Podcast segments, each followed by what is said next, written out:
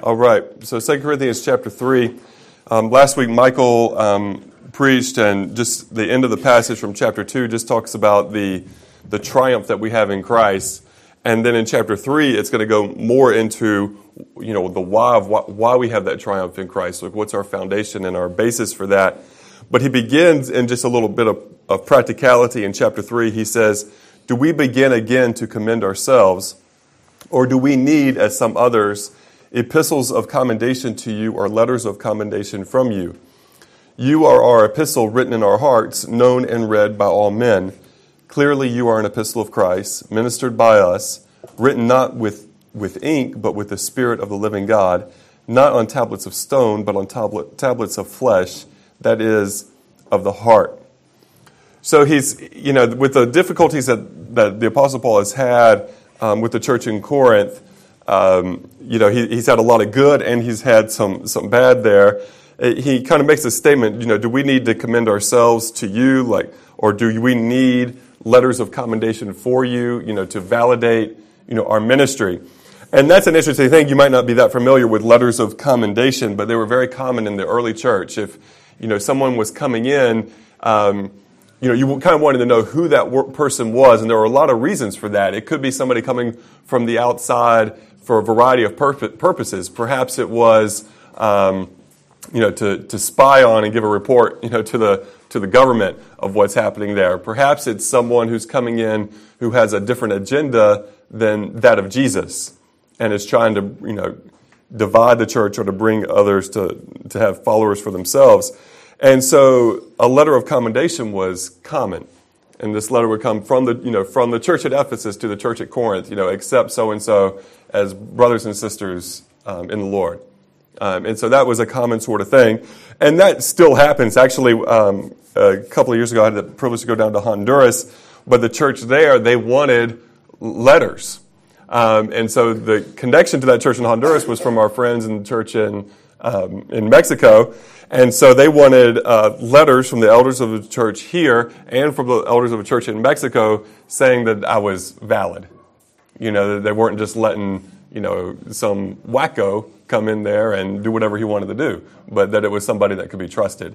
And that's a very helpful thing. Now, a lot of times we don't use letters. We, you know, we use email or we make a phone call. Hey, do you know this person? Are they legitimate? But, you know, if you think about it, even in businesses, you know, you do this in, in, business, in the business world. When you when somebody applies for a job, they usually don't just apply for a job and that's it. There's usually you know letters of reference or a number that you have to give of different people that, okay, these people can call and, and vouch for you that you're going to be a good employee. And so if, it's, if that's done in the business world, um, you know, it shouldn't be surprising to us that in something that much more important, you know, the church, that that would be um, a common thing to protect people within the church. And it really, um, it really should be done. And the reason, you know, just for, for even just for safety of people, um, how many times have someone who is really just a bad person been able to wreak havoc in a church and um, even mess with kids, and then nobody does anything about it, and the person's able to go on to another place and do the same thing because the standards are so low um, in so many places of um, any sort of expectation of validity to start serving. So, okay. but Paul says, here, I don't need these things because you are our letters to the church at Corinth. You, you are the validation for us. Remember, he had planted that church, he had lived there for 18 months. Um, you know, he's been to visit them, he's written letters to them. Um, you know, he prays for them, you know, constantly, but he says, you know, these, you know, people, that you, you the church of Corinth, you are our letters, and that it's not written on, you know, tablets of stone. And there he's referring back even like to the Old Testament law. You know, at this point, they're not writing on tablets of stone; they're using you know parchment and things of that nature. Uh, but he says, I don't have to do that uh, because it's written on your hearts. And there, he's even given a clue as to what he's going to be talking about as we're coming into his discussion about the new covenant. And so, let's read in verse four, four through six. It says, "And we have such trust through Christ toward God." Not that we are sufficient of ourselves to think of anything as being from ourselves, but our sufficiency is from God, who also made us sufficient as ministers of the new covenant, not of the letter, but of the Spirit. But the, for the letter kills, but the Spirit gives life. Now, there's a couple of really important things going on right here in these just few verses. I want to hit those uh, because they, are going to mean a lot to us. But the first uh, of it is that, you know, Paul is saying that neither he nor any of the other apostles nor anyone in any church can claim that they are sufficient, that they have sufficiency within themselves. But no, your sufficiency comes from Christ. He is the sufficient one. He is the all in all, and He is the one who um, is really what the new covenant is all about. And that, you know, Paul and, and others, and even the church at Corinth, you know, we're all just ministers of this new covenant. We don't make it. The power isn't from us. The covenant isn't from us. It's from God. But we are the one who are ministers of it. We are the ones who share it. Um, and we need to remember the words of Jesus when he said to his disciples, remember the night that he was betrayed, and he told his disciples, um, you know, apart from me, you can do nothing. Apart from me, you can do nothing.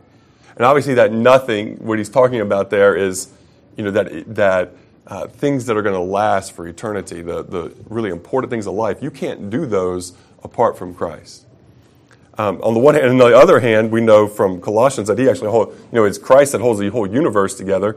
That really, without him, you can't even breathe. But specifically here, talking about you know ministry and the things that are eternal things, can't do those apart from Christ. And when I talk about ministry and ministers, you know, sometimes people get um, confused by that.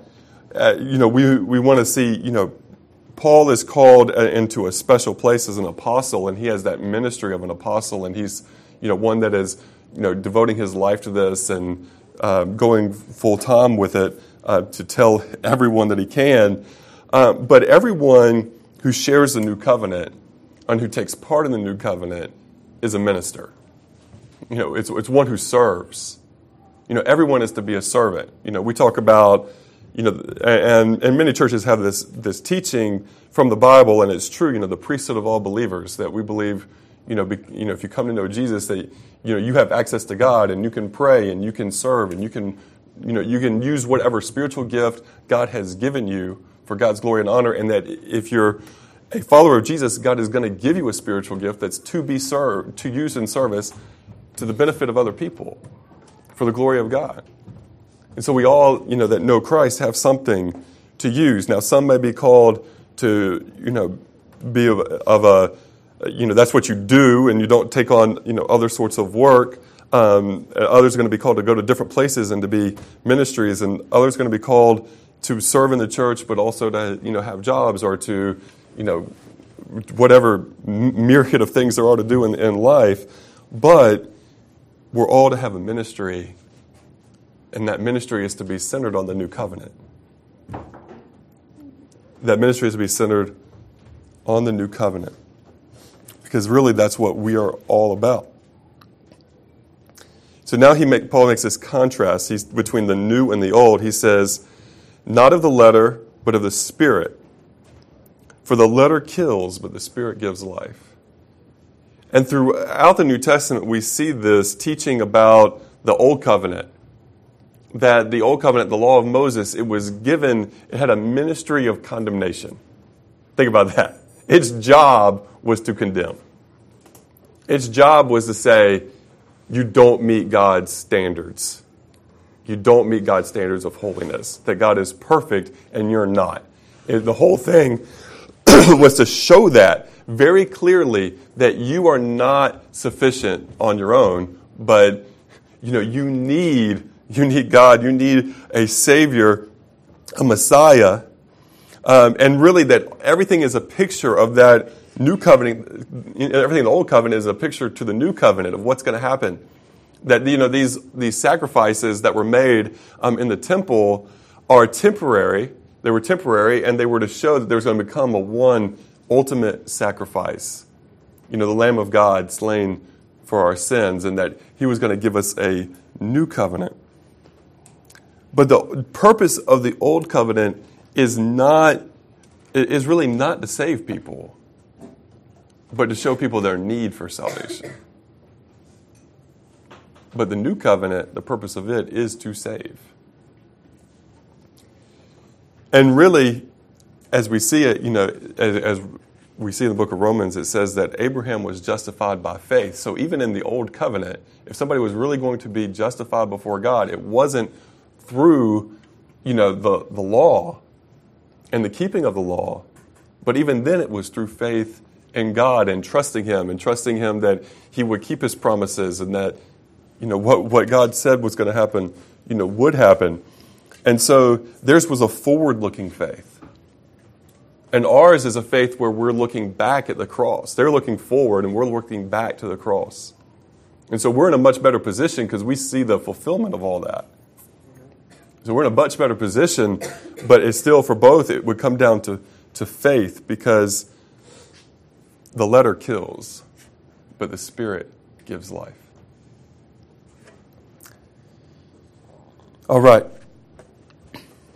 Verse 7 But if the ministry of death, written and engraved on stones, was glorious, so that the children of Israel could not look steadily at the face of Moses because of the glory of his countenance, which glory was passing away, how will the ministry of the Spirit not be more glorious? For if the ministry of condemnation had glory, the ministry of righteousness exceeds much more in glory. For even what was made glorious had no glory in this respect, because of the glory that excels. For what if passing away was glorious, what remains is much more glorious.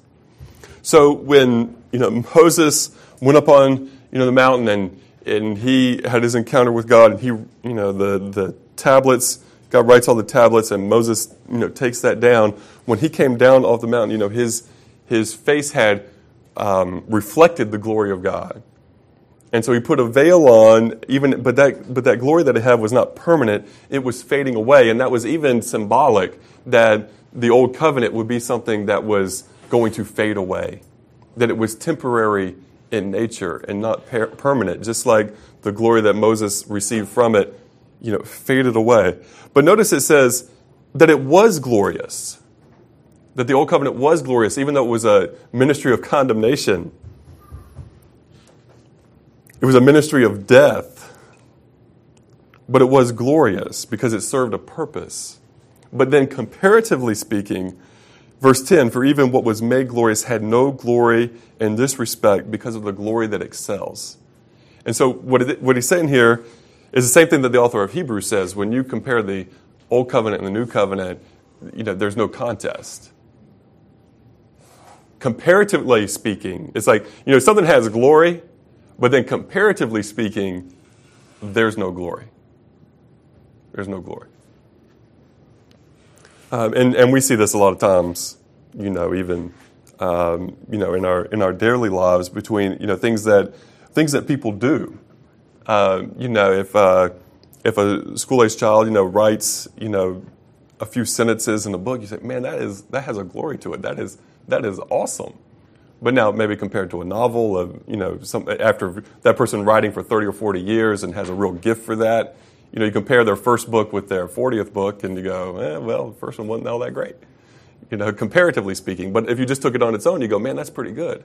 And so here, what we're seeing is, hey, just by itself, if you only had the old covenant, you say, yes, it's glorious. But when you compare it to the new,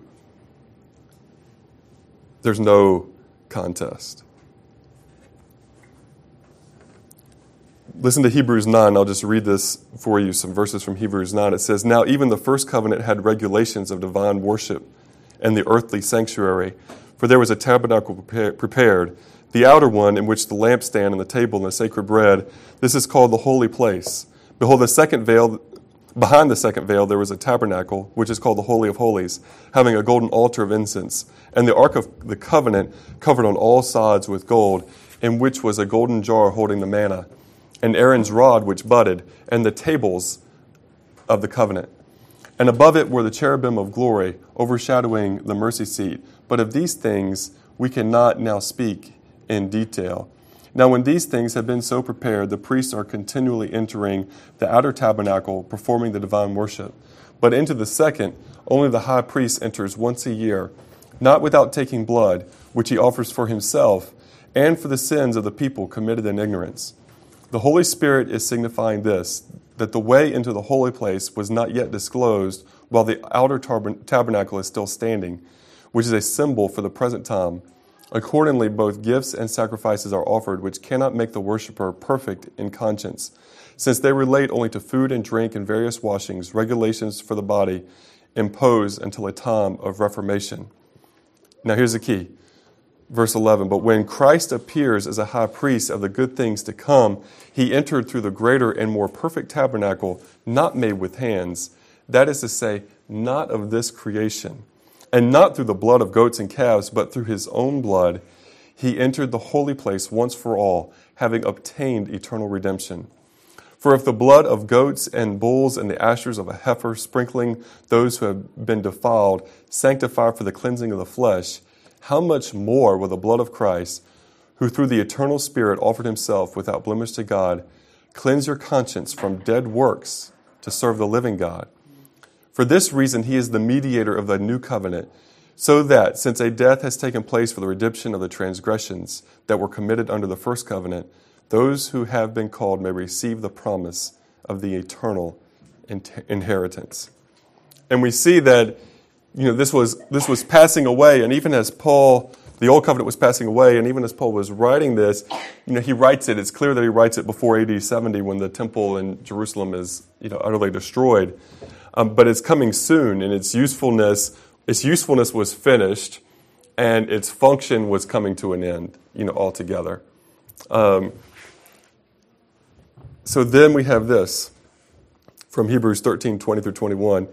It says, Now may the God of peace, who brought up our Lord Jesus from the dead, that great shepherd of the, of the, of the sheep, through the blood of the everlasting covenant, make you complete in every good work to do his will, working in you what is pleasing in his sight through Jesus Christ, to whom be glory forever and ever. Amen. Now back to 1 Corinthians 3 and verse 12. He says, Therefore, since we have such a hope, we use great boldness of speech. Unlike Moses, who put a veil over his face so that the children of Israel could not steadily, not look steadily at the end of what was passing away, but their minds were blinded. For until this day, the same veil remains unlifted in the readings of the Old Testament, because the veil is taken away in Christ. But even to this day, when Moses is read, a veil lies on their heart. Nevertheless, when one turns to the Lord, the veil is taken away. Now, the Lord is a Spirit, and where the Spirit of the Lord is, there is liberty. But we all, with unveiled face, beholding as in a mirror the glory of the Lord, are being transformed into the same image from glory to glory just as by the Spirit of the Lord. Okay, now listen to this. It says that their minds were blinded and that a veil still remains on many of these people. Their minds were blinded, a veil still remains on many of them. So when they hear the reading of the Old Testament, they're not seeing Christ in it the way that they should see Christ in it. You know, because when because when we read the Old Testament, you know, through the through the lens of the New Covenant, we see Christ all over the place as we read it. He's there, um, and remember Jesus even when he was after his resurrection and he was walking down the road and he hadn't really revealed himself to uh, two disciples that were walking along there. He explained to him all the things concerning himself from the Old Testament, from the, the law and the prophets. You know, all those things had to be fulfilled. So, how then is a person, how, does a, how is that veil removed? Well, first of all, how did that veil get there? And I'm not going to go really into chapter 4, but in chapter 4, he tells us that the God of this age has blinded their eyes so they don't see. We have a real enemy in the spiritual war, Satan, and he has blinded their eyes. So, how is the veil uncovered? Verse 16, nevertheless, when one turns to the Lord, the veil is taken away.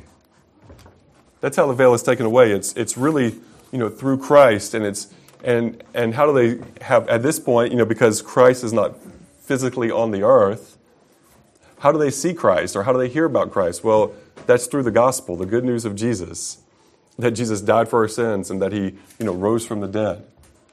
And so that, you know, hearing that and, and seeing, you know, the, even Romans says, you know, how are they going to believe in one they've not heard about? You know, how, how beautiful are the feet of those who share the gospel of peace.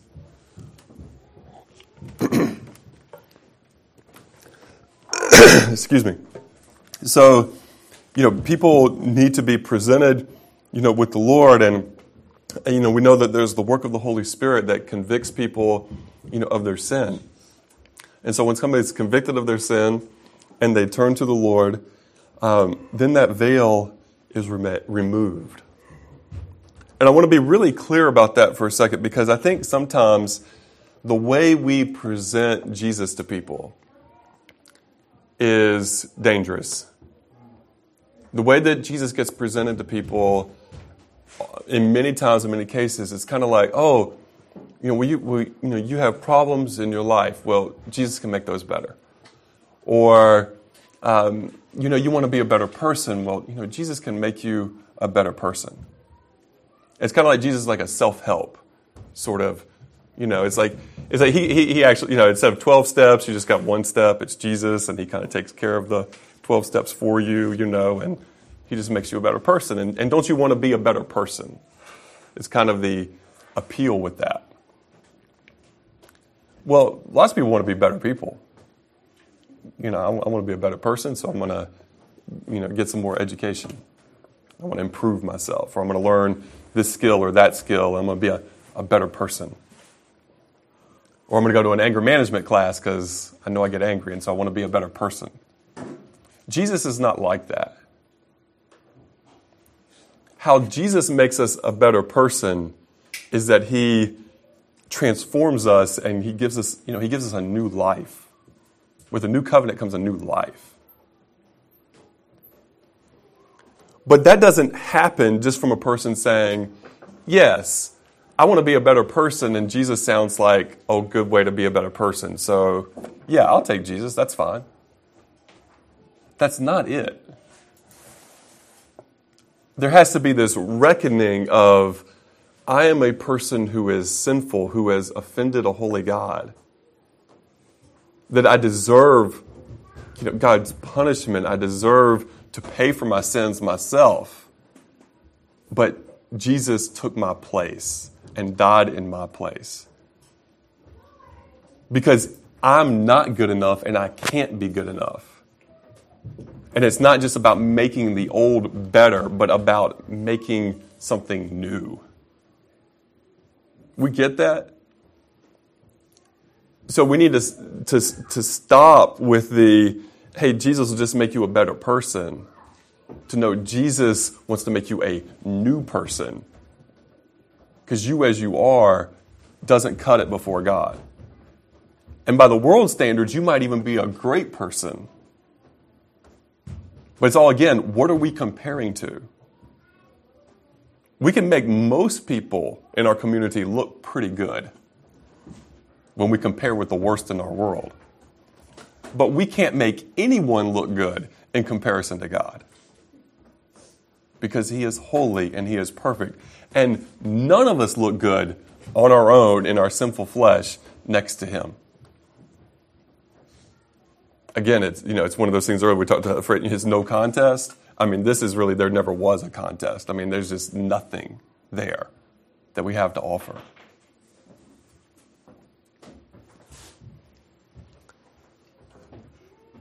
And so there has to be that reckoning that understanding. Lord, save me. I'm a sinner. You know, really, that's what it has to come down to.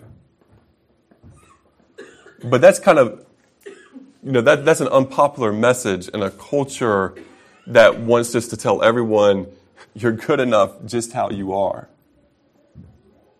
and that you're accepted just how you are.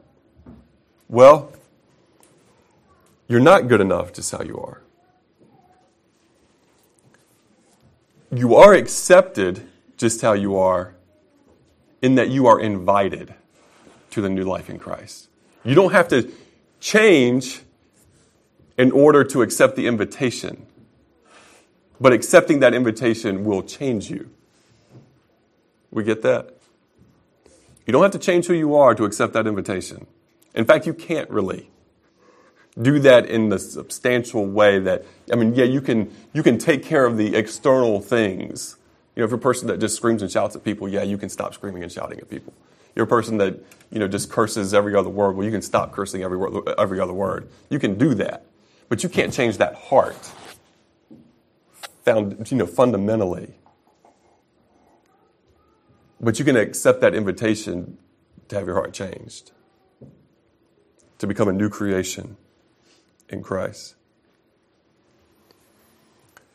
Now it says as well here, um, now, read that again, verse 16. Nevertheless, when one turns to the Lord, the veil is taken away. Now the Lord is a spirit, and where the spirit of the Lord is, there is liberty. A couple things really quick there. Um, this doesn't contradict what the Bible teaches about the persons of the true and living God, the Father, Son, and Holy Spirit. These verses do affirm the deity of the Holy Spirit, and that's important. The Son and the Spirit are distinct per- persons, but what Paul is getting at here is that they are one in purpose in relation to the new covenant, because the whole thing here is he's talking about the new covenant. So Jesus is the mediator of the new covenant. It says, For there's one mediator between God and men, the man Christ Jesus. Okay, 1 Timothy 2 5. But the Spirit is the conveyor of the new covenant. Romans 8:15, for you did not receive the spirit of bondage or slavery again to fear, but you received the spirit of adoption by whom we cry out, Abba, Father. Jesus also said in um, John 15, 26, But when the Helper comes, whom I shall send to you from the, from the Father, the Spirit of tr- truth who proceeds from the Father, he will testify of me. So one is the mediator of the new covenant, Jesus, and the other is the conveyor or the, or the transmitter of the new covenant, the Holy Spirit. He's the one who testifies. He's the one who even testifies in people's you know, innermost beings that Jesus is the way, the truth, and the life. so now he makes a statement. He says, Where the Spirit of the Lord is, there is liberty. So we have to ask the question this morning Are you a free person this morning? Are you a free person? Where the Spirit of the Lord is, there is liberty. Are you a free person? That you're, you're free from the penalty of sin, that you're free from the, the uh, consequences of sin and from the power of sin, that you are a free person this morning, that you're not a slave. For you did not receive the spirit of bondage again to fear, but you received the spirit of adoption by whom we cry out, Abba, Father. Now, the question isn't only, excuse me, are you free, but are we using our freedom in the right way? Because if you know Christ, you are free. But unfortunately, even as Paul tells us in the book of Romans, that some people will voluntarily go back into slavery of sin. Go back and become slaves again of sin voluntarily. Well, we shouldn't do that. Here we're told how to use our freedom.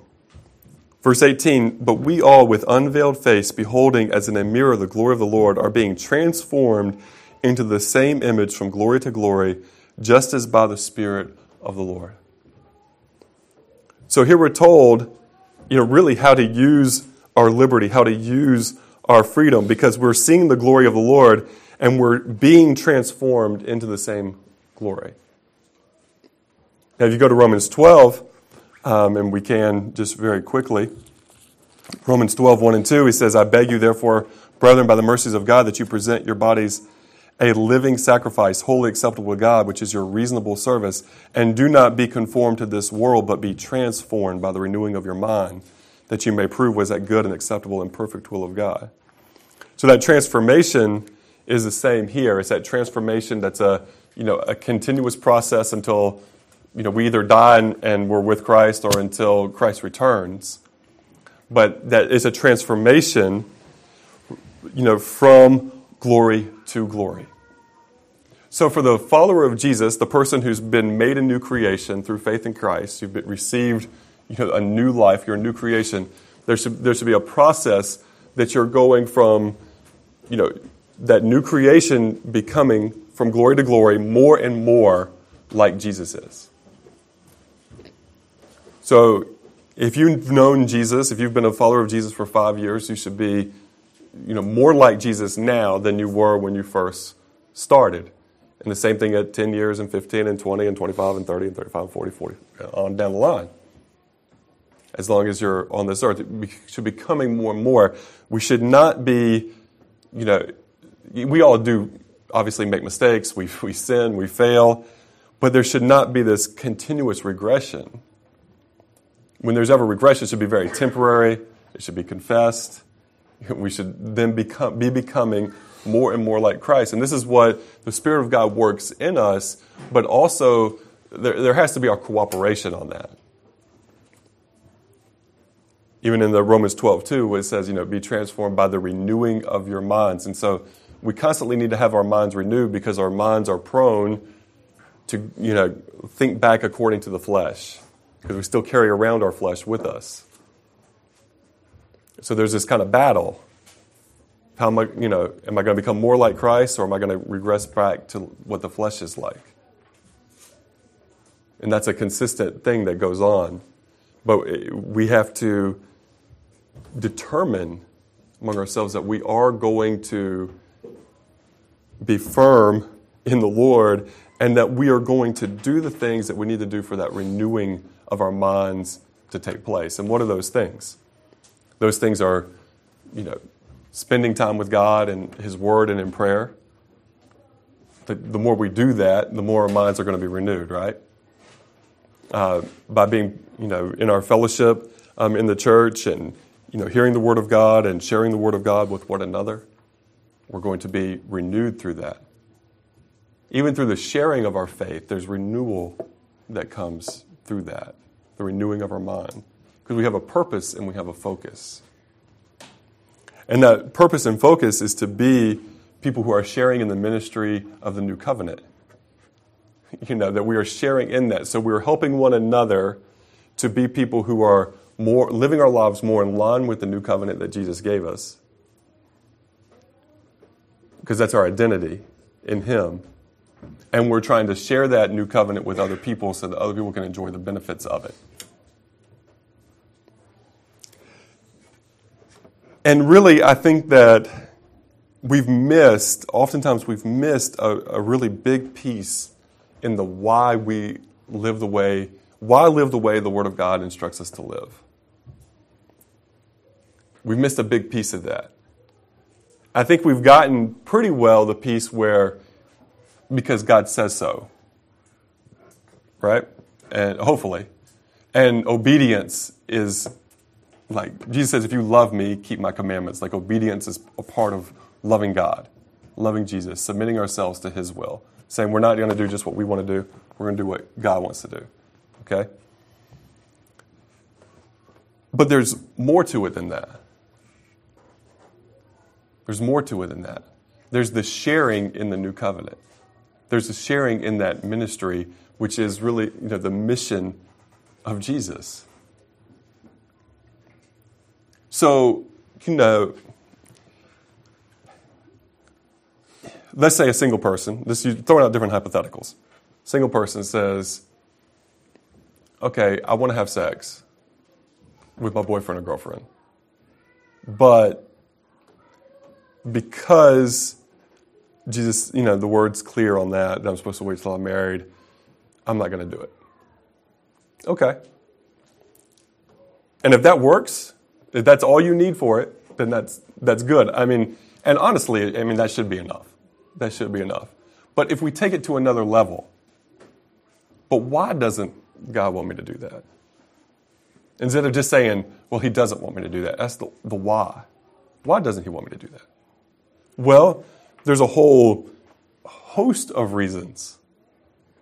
There's a whole host of reasons about, you know, it's about protecting you, protecting your, your heart, protecting your physical body, but protecting your heart, your emotions, your, you know, all sorts of things. Like there's, like, God's not just trying to take away your fun. He has, he has reasons for why he wants you to, to live this way. And then there's the mission as a key reason for that. Because it's hard to be doing what God wants, doesn't want us to be doing, and to be fully participating in his mission at the same time. So we go, well, it's really an issue that's about the mission of Jesus and about my ability to participate in that consistently.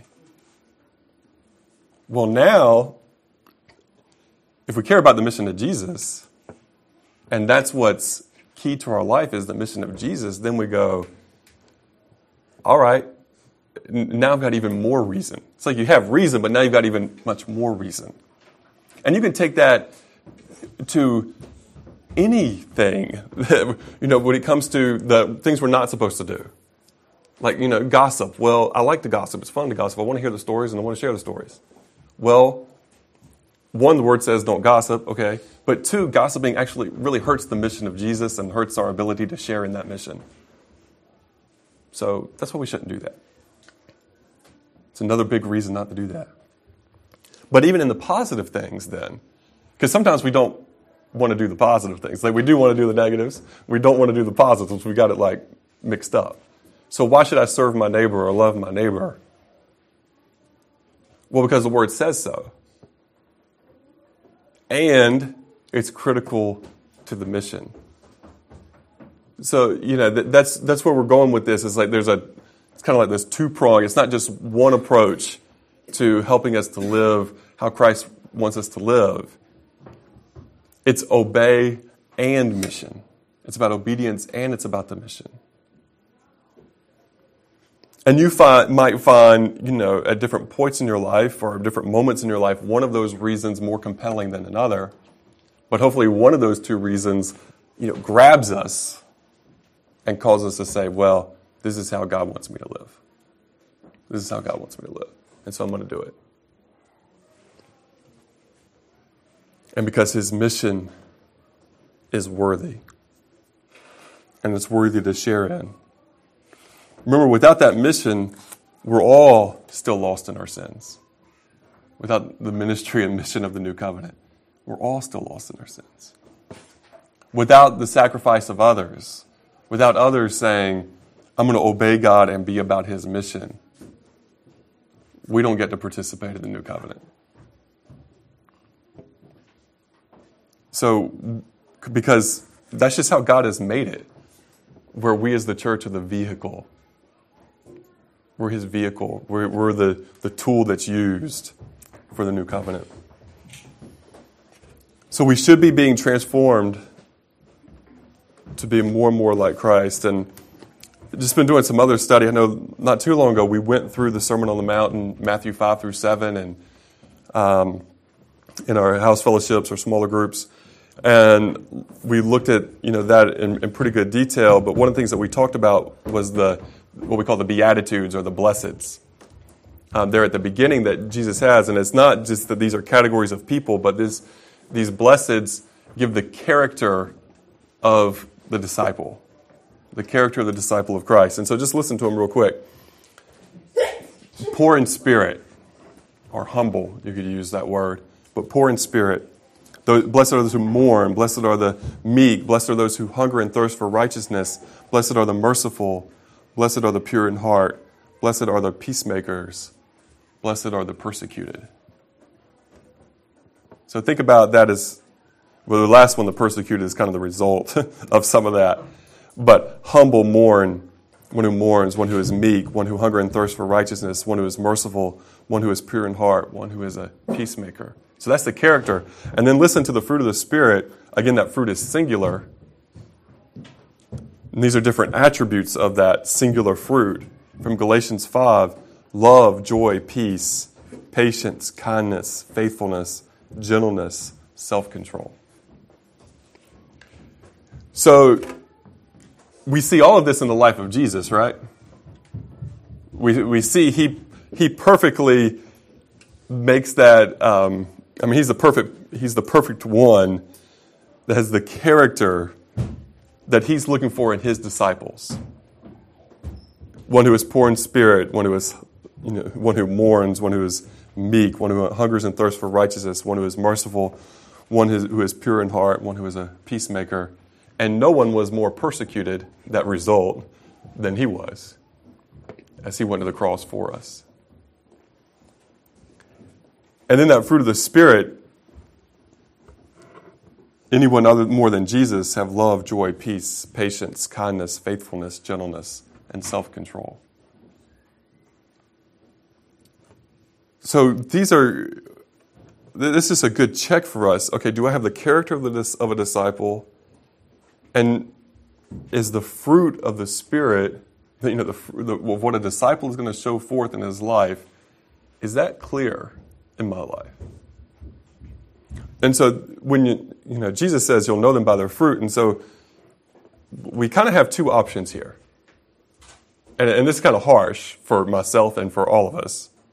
Don't eliminate myself from this examination at all.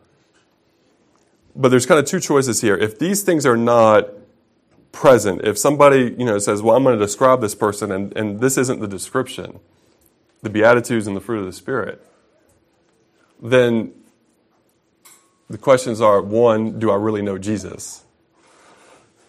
Has He made me a new creation, a new person? Or two, have I, do, I do really know him, but I've regressed and I'm not being transformed from glory to glory and becoming like him because I've been sidetracked by sin and the cares of this world and by other things. And so I got to change. And I can't change me. I need Jesus to change me, but I've got to be willing to be changed. And to have this transformation happen in my life.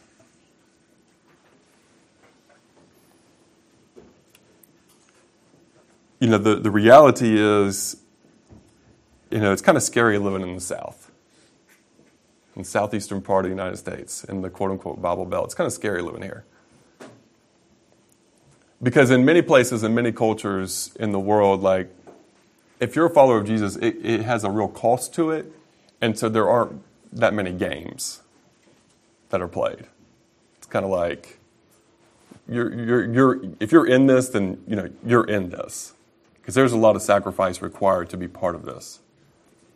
But in the Bible Belt, it's actually sometimes just very advantageous, just in a cultural way, to be someone who goes, you know, attends church meetings and you know shows up on Sunday and smiles at people and looks nice. And you know, I think our churches are full of people are full of people who know Jesus is a good idea for their lives. And they view him as a nice helper, kind of like that 12 step program that just kind of shortcuts some of that stuff. But he's not Savior and he's not King.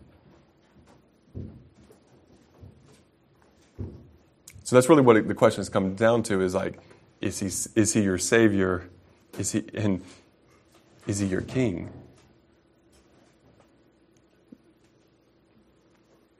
And those things really are to go together. You know, and, and again, that's again the emphasis, you know, where we put our emphasis on the gospel, and we should, is, you know, Jesus, you know, you need Jesus to save you. But we need to be very clear in that when Jesus saves you, he becomes by default, I mean, just by who he is, he becomes your king. And so now you need to live in obedience to him. And you need to be about his mission because when the king says, go and share, when the king says to be a generous person, when the king says to love your neighbor, then we got to go, hey, this is what the king is about. We love the king, and, and this is his mission. Now, some of that gets kind of skewed, just like everything in our world gets skewed because of our sinfulness and because of we're limited in our ability to use language. Just like when we talk about, you know, God the Father, that gets skewed for a lot of people because they don't have a good view of what a father is, and they're comparing it to earthly fathers. But again, it's a, not a it's a completely different thing because he's perfect and he's holy and he's good. And even our best fathers can't, you know, in comparison, can't touch that. The same thing's true when it's king. And you know, we think of king in our world as, you know, this, you know, authoritarian, domin, you know, domineering who doesn't care about the subjects. We have a king who died for his people. Our king is radically different. Our king does not look just to use us, you know, for just what he wants, but our king looks for our participation in his mission. And he invites us. He invites us. And that's a beautiful thing. But so that's the questions, the questions that we have for us this morning. Number one, the first one is, you know, and, and we're kind of amiss just because, you know, we, we can't we can't assume that just because, you know, people are here that everybody that's here that their heart is right with the Lord, that they've been made a new creation in Christ. So, you know, again, that question, have you humbled yourself before me? He said, Lord, save me, I'm a sinner. And I hope that you have, but if you haven't, today's a good day for that. And then moving forward, for those of us who have done that, or even right after you do that, it's like, you know, we got to ask that question is Jesus our King? You know, he's worthy to be it because he is the one who we have the he's he, he is the new covenant really. It's jesus. You know well you know he's the mediator of it but that new covenant is is through his blood. It's um it's all about him and what he's done for us his work.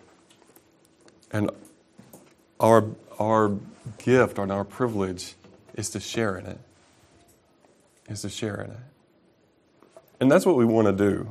That's that's what we want to do. Um, and I'm, you know, I'm thankful.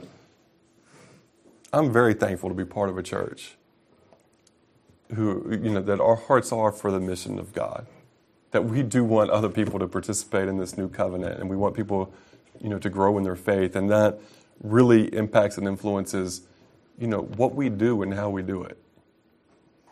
Uh, when it comes to the you know, church finances, my position a lot of times is that ignorance is bliss. I don't, I don't keep, you know, other people keep the books and do all that sort of stuff and write, you know, the checks, and I do very little of anything to do with that. But we got our, our numbers from last year, from 2014, um, and just where we spent our money. And almost 50% of our money that we that went out, that we expended, almost 50% of it went toward mission. It's like, that's good. You know, I mean, com, I mean, most churches don't get to say that. Don't come close to getting to say that. It's like fortunate if it's 10%. I mean, that's, that's a real missional church if like it's 10%. We would view that as a very missional church. But this year, and especially with, you know, the funds we need to raise for Tanzania and those things, I mean, we should be over 50%, and I hope well over 50%. It's like I pray the Lord would give us more so that more and more of it would go to missions and going out. You know, and that's you know that doesn't include what benevolence, that doesn't include what people are doing locally, that doesn't include anything that I receive. That's just out. Goes out. And so, you know, it's kind of like why do you want to be blessed? Personal life you know, everybody wants to be blessed, right? And no, I mean, nobody, I don't hear anybody minding like, Lord, please don't bless me with any more finances. I don't know anybody that prays that. But why do you, if you, you know, if you want to ask for the Lord's blessing in your life, why do you want to be blessed? I hope it's so we can get this new covenant to more people. And we ask in the church, Lord, bless us. Lord, we want to be blessed financially. Why? I hope it's so that we can be a blessing to more people. So we can share more of this new covenant with other people. I mean, I love to get to the point where it's like 90% mission. That's like a dream. That's a dream. Let's get there. You know, but still, it's all about our hearts when it comes down to it. Everything else is just the outflow of it. Let's pray. Heavenly Father, we love you. We praise you. We thank you for your goodness to us. Thank you for your love for us.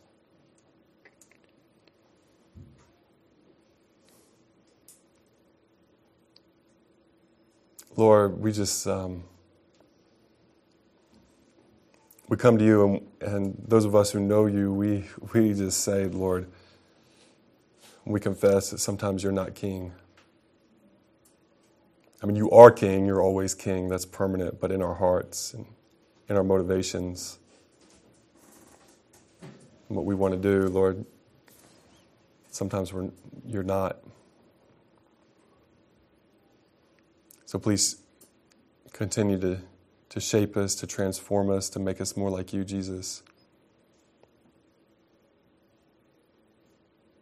We see that you were all in when it came to being the mediator of the new covenant, that you didn't hold anything back.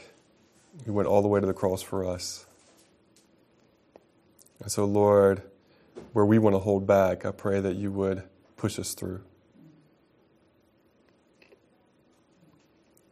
Lord, where we're afraid, you would give us courage. Where we're weak, that you would make us strong. And where we're strong, that you would make us humble.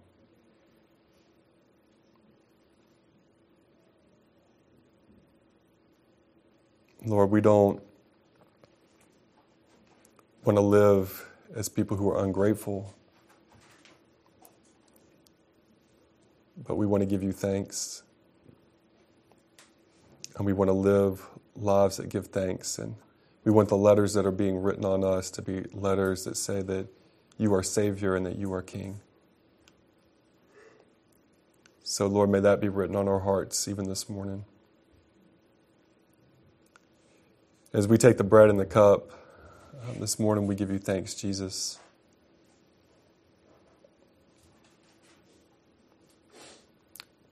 That your body was sacrificed for us and that your blood was shed for us. And we give you thanks and praise you in your name, Jesus. Amen.